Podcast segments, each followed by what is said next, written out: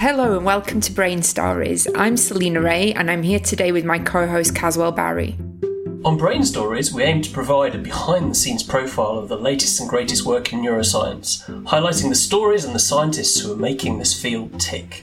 We don't just ask about the science, we ask how the scientists got to where they are today and where they think their field is going in the future. Today, we're joined by uh, Dr. Andrew Macaskill. Andrew is a Wellcome Trust Sir Henry Dale Fellow interested in the hippocampus and its role in value based decision making. Uh, he's previously worked on the striatum as a Henry Wellcome postdoctoral fellow when he was at New York University, and he did his PhD with Joe Kittler at UCL. Before that, he was an undergrad at Cambridge University. Andrew, welcome to Brain Stories. Thanks very much for having me. It's very nice to be here. Uh, so, Andrew, can you uh, tell us a bit about who you are and what your what your research is about? Yeah, so I guess um, I am a Glaswegian neuroscientist, um, and I guess we I've recently in the last few years set up my own lab, really interested in basically the, the, the mechanisms of how we learn things and how we use that that that learning and the memories of that learning to kind of guide guide decisions uh, to get what, what we need and what we want. Um, and I'm particularly interested, I guess, in um, firstly how that these kind of processes can go wrong in, in disease. And uh, there's a lot of evidence that um, increasingly that these are the kind of processes that go wrong in almost almost all mental health disorders, for example um, such as anxiety, depression, these these kind of things. Um, but then also, I'm interested really in the mechanistic detail. And as Caswell kind of mentioned at the start, I'm originally a biochemist, and so I'm very much interested both at how the learning actually happens in, in, in the kind of full animal, but also really like the molecular and cellular process for like how how is this actually being done by the brain, and with the hope is that we can use that information to kind of get at really what's going wrong when it goes wrong in, in disease. And so, when you when you say the brain, are you interested in specific regions? What are the you know for the sorts of tasks you're interested in, animals learning things? What are the what are the relevant brain regions, and, and why do you think those are so interesting? I guess really the fundamental thing that that I'm really fascinated by is the fact that we are really really good at understanding relatively simple learning processes. Right, so everyone has this idea of like Pavlov's dog, right? We've probably most people have heard about this, right? If you ring a bell and then give a dog a bone, it will it will um, eventually learn that the bell predicts the bone and will start to salivate to the bell before you even give it the bone, right? This kind of classic classic learning. Um, and so after all that discussion, I'm actually not particularly interested in that kind of learning, though, right? And because we know a lot about it, what I'm actually interested in is when this kind of learning becomes a bit more complicated. Okay, and so for example. Um, when what happens if the bell suddenly means something else and you have to update your learning right about about about that so for example the bell suddenly means a cat instead right? That that could that you, you have to change your entire learning process. Um, and so for these kind of things that um, uh, the brain regions that are involved in that are kind of more complicated. And so there, there are regions such as the hippocampus um, which Caswell mentioned before um, the prefrontal cortex, um, and it, how they interact with the kind of classic learning circuitry that's thought to involve Pavlovian learning, such as the, the basal ganglia, such as the striatum and, and the ventral tegmental area. Um, and so, what I find really fascinating is that all of these kind of high order places, like the hippocampus and prefrontal cortex, are actually mainly thought to be involved in kind of spatial type type tasks.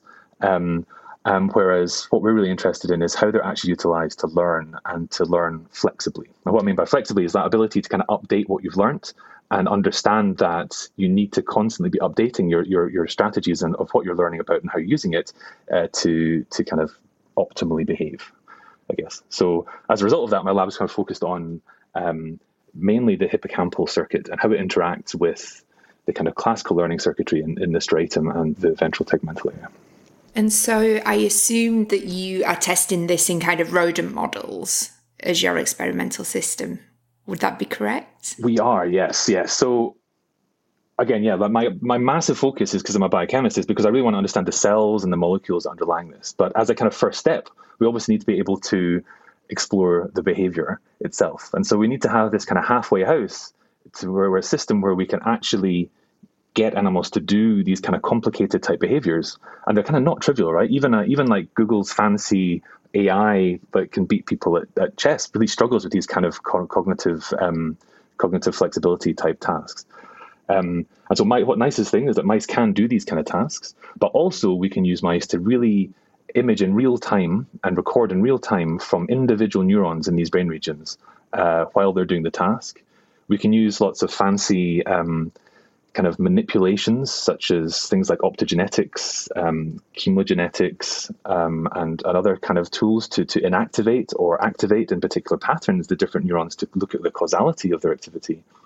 And then also something that my lab is very much focused on is we can actually use similar tools to look at how the different brain regions actually connect with each other and what information they're actually sending to each other that allows them to together as a kind of whole support these kind of behaviors. And so yeah, it's that balance between being able to look at cells um, but also being able to look at those cells in an animal that's actually doing a task that's that's fundamentally complicated and has direct relevance to to kind of disease and, and mental health. It's fascinating. So, could you give us an example? Um, you know, if I'm trying to visualize this, what is what sort of tasks do you ask these animals to do to kind of test this adaptive learning? Yeah, yeah. So there's multiple ones, I guess, um, but the the simplest one, I guess, is is just what's called um, probabilistic reversal learning, right? And this is um, sounds what an awful name, right? It sounds so mathsy, and it's like everyone's like, "Oh no!" anyway, yeah. Uh, so it's not that bad. Don't worry. Um, essentially, it's the idea. It's basically slot machines, right? And so we all have this idea. If you go into like Las Vegas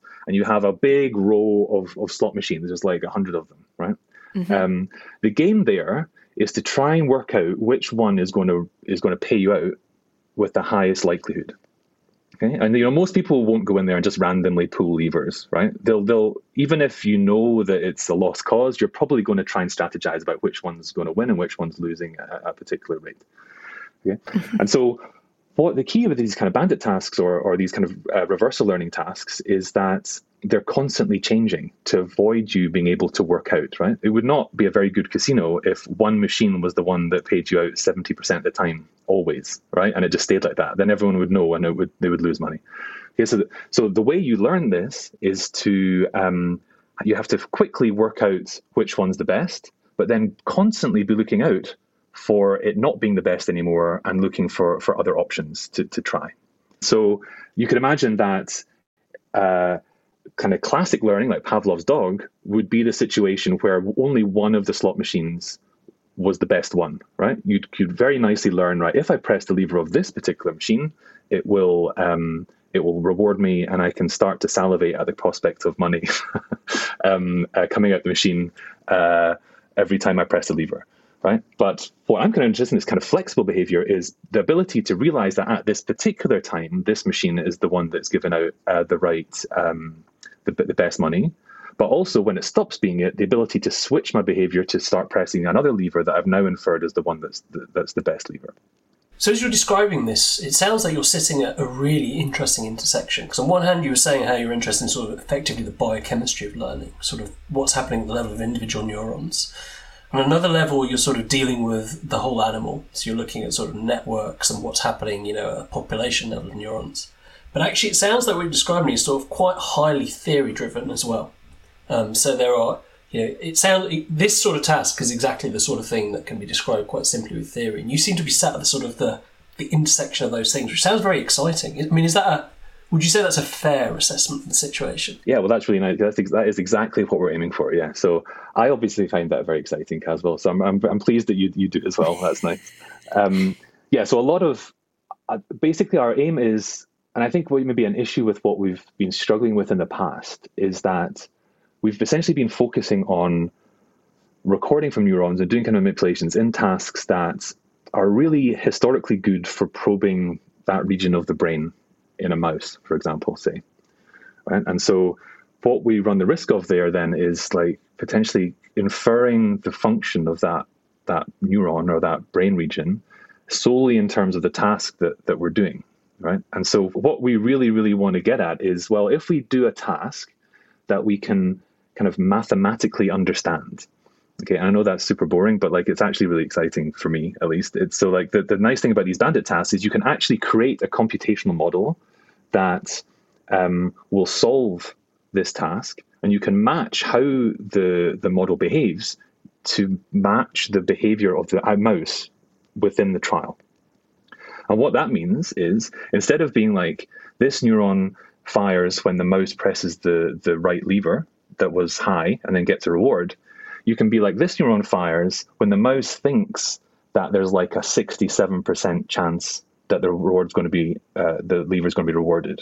Whereas this lever fires when it's pretty sure that the other lever is going to be rewarded, but it's just testing out the the wrong lever just in case something's changed. Right? And so with this kind of like framework, it actually, although it sounds ridiculous to try and go from cells through theory to full behavior, I think the adding in the theory actually provides that link because it provides a kind of hypothesis for what we think the the individual elements of the circuit, which in our case is the cells, should be doing in order to, to carry out the task. And so it actually gives us what, what we're looking for. Rather than experimentally look, uh, looking at things that are experimentally defined, we look at things that are actually defined by the calculation the mouse is having to do in, uh, in, in, in real time. So it also, I guess, to develop what I said before as well, it sounds essentially what you're describing is a form of reinforcement learning, which I guess is more commonly associated exactly with things like you said before, like DeepMind, uh, DeepMind agents that have been trained to like beat each other at chess or something like that. Um, is that true? Am I right in saying that essentially what you're looking at is sort of a biological, a simple biological analog of reinforcement learning? And do you think there are actually points of contact between sort of what essentially has become a successful theory in the machine learning world and how the brain solves these problems? Yeah, and so that's I think that's something that's super fascinating, right? And so I need to be wary of my own knowledge boundaries, right? So I'm, I'm obviously somebody who's who's very much interested in the biology of it, and so I don't want to, you know, massively offend people who know much more than I do in, in the reinforcement learning field. But I guess the way we look at it, at least the, the kind of the original kind of RL reinforcement learning type type theories are that a lot of people use, especially in the rodent fields, are essentially going back to what I was talking about, kind of Pavlov's dog, right? And so it's like they are really, really good at learning one thing really, really well with a lot of training and actually struggle in a number of ways to to be flexible and to update, right? Bandit tasks are potentially not the best example for, for that, but if you make it slightly more complicated or make it slightly more the need for, for kind of changes in, in, in your behavior, um, classic RL um, does not actually work that well, right? And that's one of the stumbling blocks. And a lot of a lot of research, I think, in in in the field is looking at how you can make uh, reinforcement learning algorithms and, and AI much better at being as flexible as we know we are, and also as I'm showing with our behavior that mice really are as well. And so, again, I think it's a two way street, right? We're very much focused in this kind of reinforcement learning framework, but also we're talking a lot to people who are actually at the forefront of these kind of um, algorithms to try and work out, well, we know these don't work, so what what what does work and what does fit our behavior better? And then it's a two way street, right? They can then be like, oh, cool. If animals, if it looks like animals actually use this, then this is probably quite a good way to do it right? And we can be like, oh, thanks, cool, you've helped describe our behavior. Let's go and look for neurons and see if they do this. Uh, the, if they encode these these variables that, that, that you're finding. Are, are, the fields sufficiently close that you could talk with someone who's like a straight up machine learning RL person? Is there is there a common language? Can you actually do we live the dream where the, the two worlds interact and sort of you know we suggest they suggest experiments we can see those sort of things in the neural data, or are we just too far apart? yeah, well, I I'm definitely I would love to be, and I basically spend a lot of my time trying to understand other clever people's stuff, right? And I think um, I don't know. I think I I think that's definitely something that I like to do, though. So um, constantly outside your comfort zone, feeling like a bit of an idiot, but it's kind of interesting because you're always learning stuff. But I think the uh, um, it's definitely enough that there is starting to be a lot of interaction um, and I've noticed even like whereas maybe five years ago there was essentially none, um, or maybe one or two labs really really kind of looking at it. Now it's become much much more common, and so I think it's definitely interesting for the future that we'd we're really going to see a, a kind of like expansion of, of this kind of stuff especially with more people becoming more computer literate i think i think maybe also bizarrely although for us the pandemic's been kind of really bad what it has done for us is allowed us to take some time to sit back and really get on top of the theory. And so we've been doing a lot of kind of linear algebra. Tragedy. Is that a good thing or a bad thing? yeah, like you know, I I remembered when I was young doing maths, right? And I do not remember doing linear algebra at all. I remember having to do calculus all the time, and I don't. I don't maybe I was just so abhorred by it that I just uh, I just blocked it out. But yeah, it's really helpful though. I would recommend if anyone's listening who's thinking about doing maths, they should definitely do linear algebra. It's amazing. now that I remember what it is. There we go. A recommendation for us all going forward. Maths is helpful. So maybe I could ask a more a general question, maybe a slightly naive question, because this is quite different to my own work. But right at the very beginning, one of the things that you mentioned that I picked up on was the way we adapt um, our learning to get what we need and what we want. Mm. And I think that's quite an interesting distinction. Is the process the same? Because obviously, in this slot machine analogy, I might want more money, but I don't necessarily need it in the same way that I need food to survive. Are these processes the same, or are there kind of subtle distinctions between how we learn those things? Yeah, no, so that, you know, that is a great question because um, it's really fascinating, right? Because you'd, and it kind of gets at that idea of instead of the what the neurons are doing be defined by the task, looking at like, well, how can you define the actual thing that needs to be done, right? And so it, I, I didn't plant this, did I? This is you actually asked that question, right? So you know we actually are looking at we, we actually are looking at the exact same problem, um, but from a from a hunger perspective, mm. right? And so you'd imagine that if you, yeah, exactly. If you're playing slot machines, you're just you know playing around getting money, right? Mice they do it they do it to get um, sugary water because sugary water is, is mice tend not to like playing for money. They don't really like it very much. Um, and so, Not big fans of shopping. Yeah, yeah, exactly. Yeah, they don't know how to work. they don't know how to work eBay, right? Ch- chocolate money. That's what you need. yeah, so we're actually looking at it in terms of hunger because actually, if you think about it in a kind of abstract way, actually all it is is the same problem, right? It's being able to tell that the correct response right now, in terms of like what I should do, is dependent on whether I'm hungry or whether I'm not hungry. Okay, and that's kind of the equivalent of I should press this bandit task now because it is currently the one that's good, versus I should um, press this bandit. This uh, not, I keep calling bandit tasks. Sorry, they're um, that's the jargon. Um, they are slot machines, right? We should press I should press this slot machine if um, they if because this one is high now, and it, you can kind of abstract it into the same the same problem.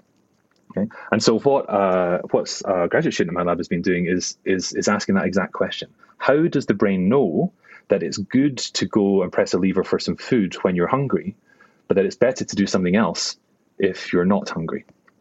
Yeah, and what's really interesting is we've been um, we've actually found it's the same circuits that, that that that do both things, right? And so you have this idea where you have a, instead of it being the hunger circuit, which would if we'd only done the hunger stuff, we'd have been tempted to call it Right? Um, it's now actually just the, the, I guess, the context circuit or the, you know, the ability to to know that at a particular time doing the same thing is different from from from uh, from another time. I think this is so.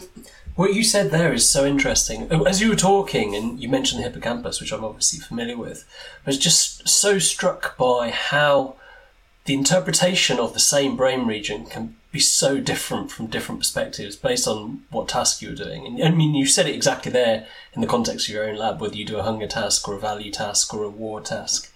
Um, and it seems that's one of, I don't know, I feel like that's one of our big problems in neuroscience, right? Is that we've, as neuroscientists, we've expanded and we've covered pretty much all areas of the brain, but different people just working on the same bit just see it as a different thing. I guess it's like that old or is it the story of the blind people feeling different bits of the elephant and one of them saying, you know, it's a snake or it's got.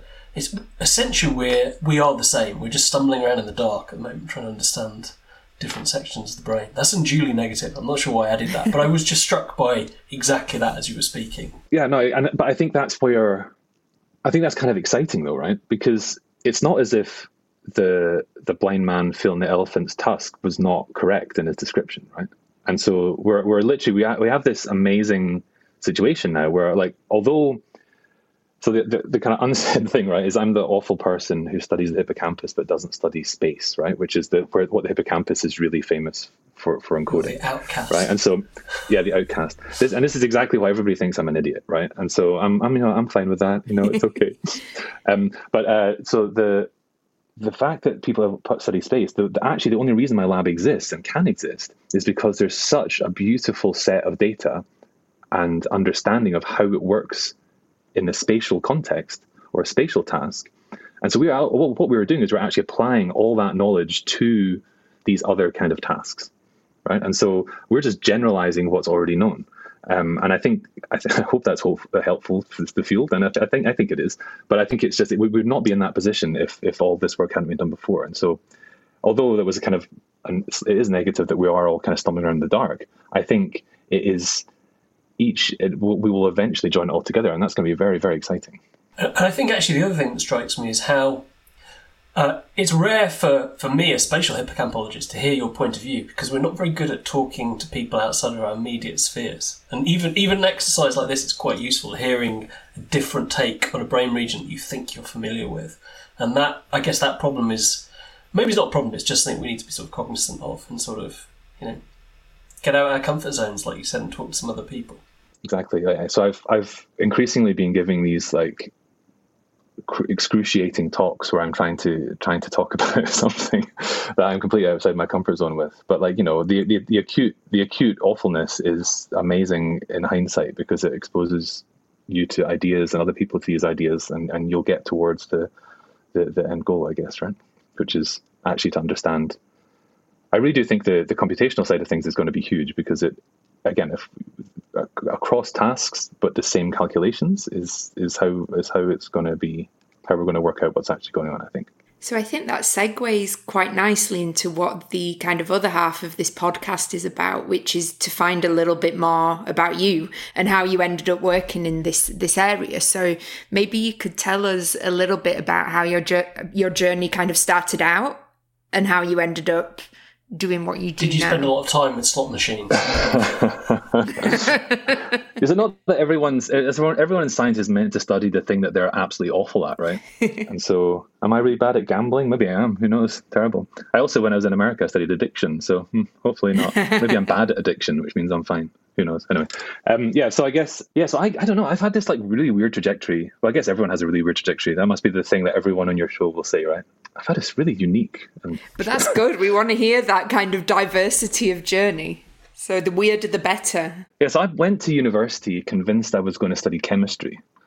Um, uh, and I think, to be honest, it was mainly because at my school there was the, the the good teacher in the school was the chemistry teacher, right? And so it's like amazing how that kind of rubs off on you.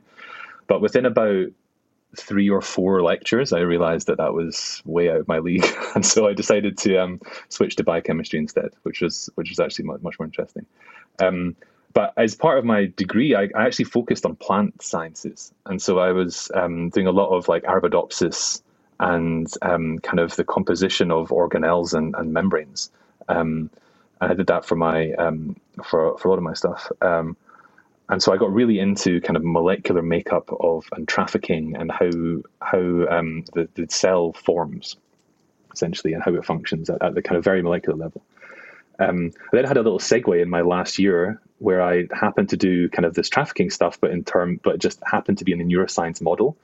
Um, uh, with I was working with Rick Livesey at the time, who I think's now just moved to UCL, I think, right? But uh, um, and yeah, and so that literally my introduction to neuroscience was because I wanted to study something else, and the the model system that I happened to be studying it in was a neuron. I just I found it super fascinating, right? It's like it's the complexity of the nervous system is just amazing, and so that basically shot me off in this random direction, and it's basically been an uphill like movement ever since. So I then I went to UCL to do a PhD, but again I did it in trafficking of mitochondria. And so mitochondria are like the batteries of the cell. And the reason that I wanted to do it in neurons is because obviously neurons have this beautiful architecture, right? And so you have these huge dendrites that span and axons that can span meters and meters in humans. And you need to kind of sh- push these little batteries all around this complex architecture, right? So it's in a neuron, this is a super fascinating problem. Just to clarify, when you say trafficking, you mean um, you don't mean sort of international drugs trade. You mean moving things around inside cells. I'm assuming. I do. Yes. Yes. Sorry. yeah. Yeah. So yeah. So they, they, they, basically these these are little like little buses, and they have little roads that are made up of microtubules, and they use little motor proteins to kind of one make push them around and pull them around the, the entire architecture of the neuron. And so my entire PhD was basically spent looking down a microscope at these like beautiful mitochondria moving through the dendrites of neurons. Um, and so then when it sounds silly, but like literally, I just went with whatever happened to be interested in at the time. So then I went for my postdoc. I then was like, oh wow, neurons are really pretty, aren't they? And they're really big. And I wonder if like synapses at one part of the neurons might be different from synapses at the other parts of the neurons. And so I got really into kind of dendritic dendritic integration essentially. And so my postdoc, I went to New York to to kind of build and use a, a fancy microscope that would allow me to look at the properties of different connections along um, the, the, the kind of big complicated architecture of the of the neurons. Um, yeah, and then it, again, one step up. It was like, well, then I'm interested in neurons, and their connections are totally different. I found across the, the length, and so I wonder what that does to behavior. and then to a different scale each time. Yeah, and so I'm I, am pretty sure my next grant's going to be in humans or something, right? That's the only way. That's the that's the trajectory that that is going to. Yeah, so that it's really it's basically because I've had kind of quite a lot of experience at all of these different levels is kind of where my interests come in, right? It's like I, I really actually am interested in the, the trafficking, the molecular orient positioning of, of, of molecules in synapses that form the circuits that are going to carry out these complicated calculations during behavior. And I, and I think what's really fascinating about that is that if you think about what goes wrong in disease, and almost all diseases, right, it's almost always at the level of molecules, genes, you know synaptopathies, which just means stuff going wrong at synapses. um, and and so I think being able to have that understanding of the synaptic connections, uh, as well as the kind of overarching uh, goal, I think is really cool. And so that's kind of that's basically where I came from. So yeah, all the way from chemistry to uh, I guess what computational systems neuroscience. That is very diverse. I've got to say. I know you were. I know you were conjecturing that everyone has a sort of a unique and interesting story, but that, that is a, a, quite an interestingly diverse story that you've got to right there. Do you think that is that would you say the the breadth of experience trades off against sort of the the ability to sort of specialize? I mean, some people might just work on the same you know the same model, the same brain region, for 15, 20 years, whereas you've sort of hopped around a bit. Yeah. Do you, do you feel you're disadvantaged, or do you think that actually has been a positive benefit? Yeah, no. So that's I've obviously I've, I've, i worry about that a lot actually, right? Because I'm constantly the idiot in the room who's just entered the field, right? And so, um, I think I I feel like now I think maybe I'm at a stage where I feel that I can answer the questions I want to answer, and so I think if anything, I'll probably go, start going back towards more molecular stuff because you know, kind of right, do you call it square the circle, round this? Anyway, you know, you know what I mean. Going back and starting to go into more depth of the same things. Um, but yeah, definitely over the course of, especially my postdoc and starting the lab, I kind of moved from essentially cell culture to in vivo uh, for the transition, and then from my post from my postdoc to my my running my own lab, I, I literally switched from basal ganglia and essentially Pavlovian learning to hippocampus and all this complicated adaptive flexible behavior and updating and all this kind of stuff. And so I'm, I'm kind of learning i'm learning as the guys in my lab are learning right? And i think that I, I personally that's what i find that's what i enjoy right? But um, it definitely comes with a, a big pinch of kind of imposter syndrome constantly right? That's pretty cool. I think that's i think that's it's a it's a it's a way to stay really interested and engaged in things. I, I think it's i imagine I imagine you're not in danger of feeling overly jaded by uh, like what you're doing day to day. It sounds quite an exciting mix of different things. Yeah, instead of feeling overly jaded, I feel that I might just be doing something that's completely wrong.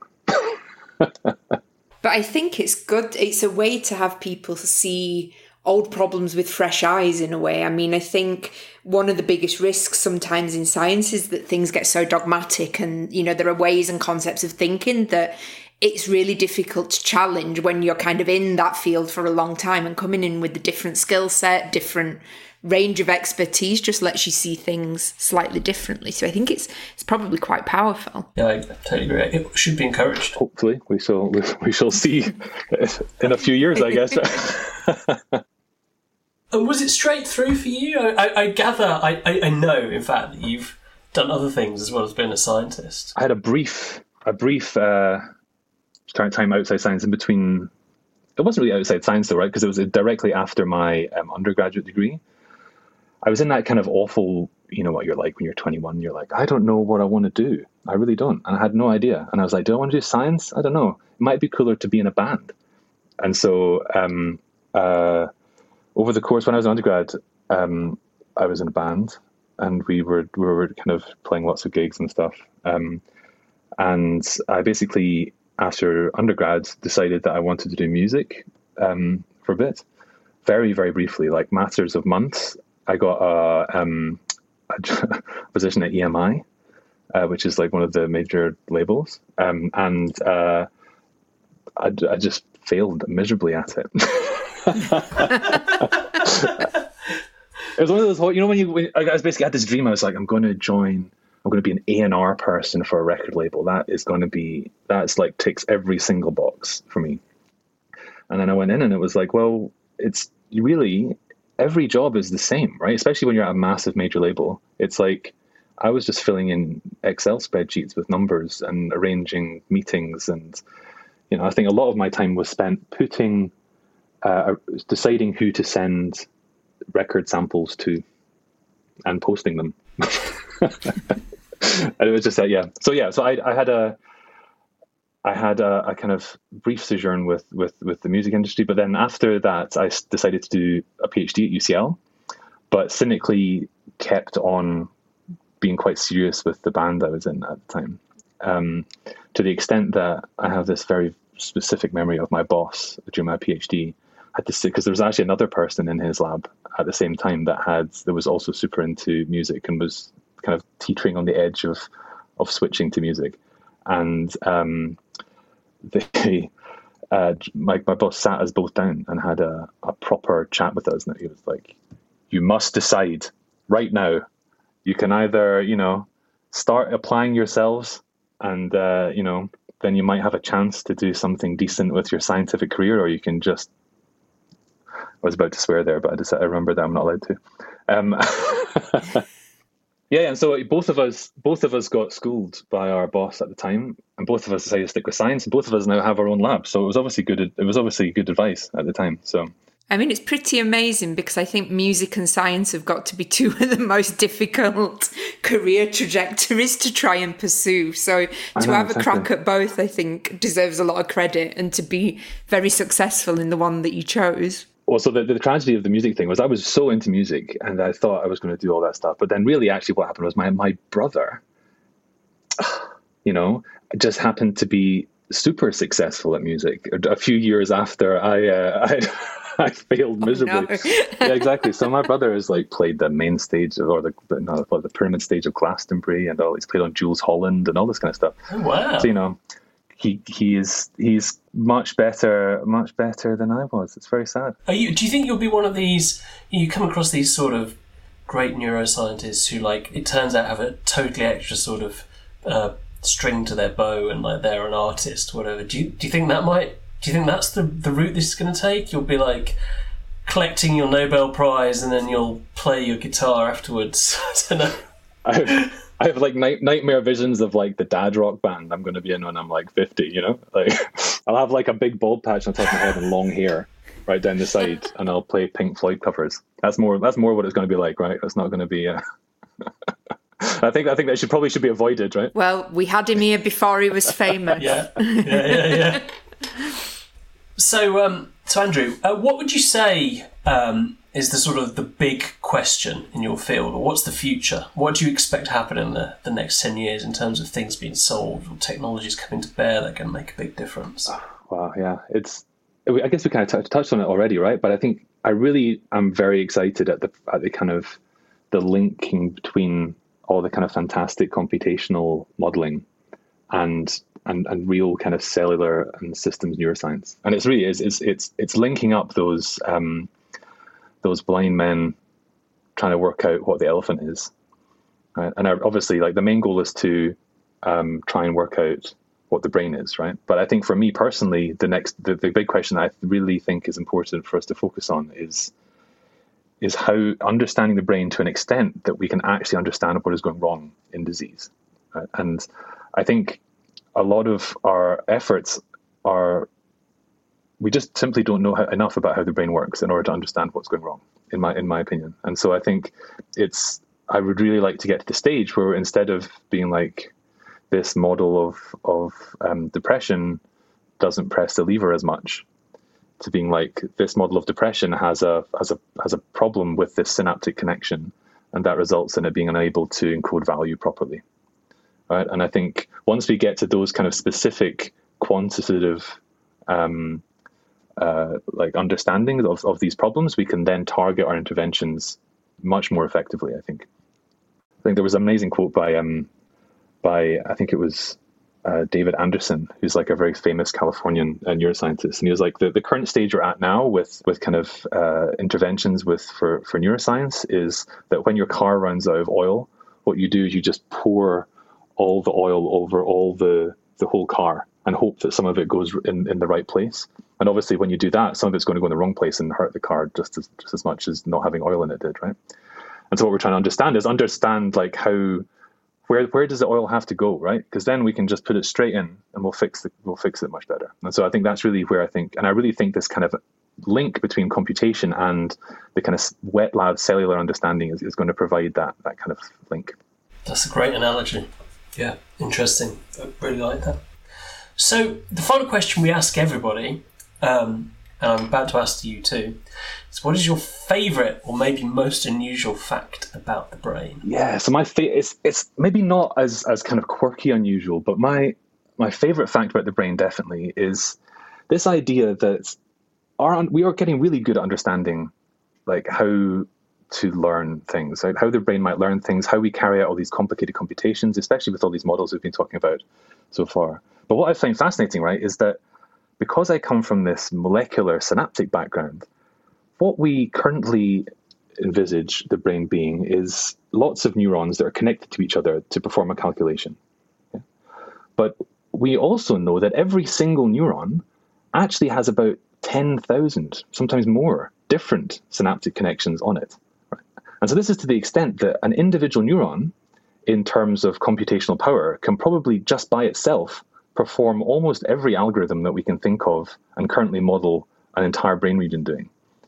And so I just I just find that absolutely fascinating, right? So like at, we our brains are insane. They're they're just so so complex and have so much computational power, and our amazing models that can do so many things are actually an order of magnitudes simpler at, at, at the very best approximation um, to to what's actually going on. And so I think just imagine the mammoth things that can happen when you have this enormous increase in, in, in these kind of processes. And so synapses, remember about synapses and how fascinating and wonderful they actually are. What a great way to end. Thank you so much for joining us for that fascinating discussion. it's been a pleasure. Thank you for inviting me. We'd like to thank Matt Wakelin, Maya Sapir, Trevor Smart for their roles in taking brain stories from an idea to a fully fledged podcast, Susie McCarthy for editing and mixing. Follow us on Twitter at UCL Brain Stories for updates and information about forthcoming episodes.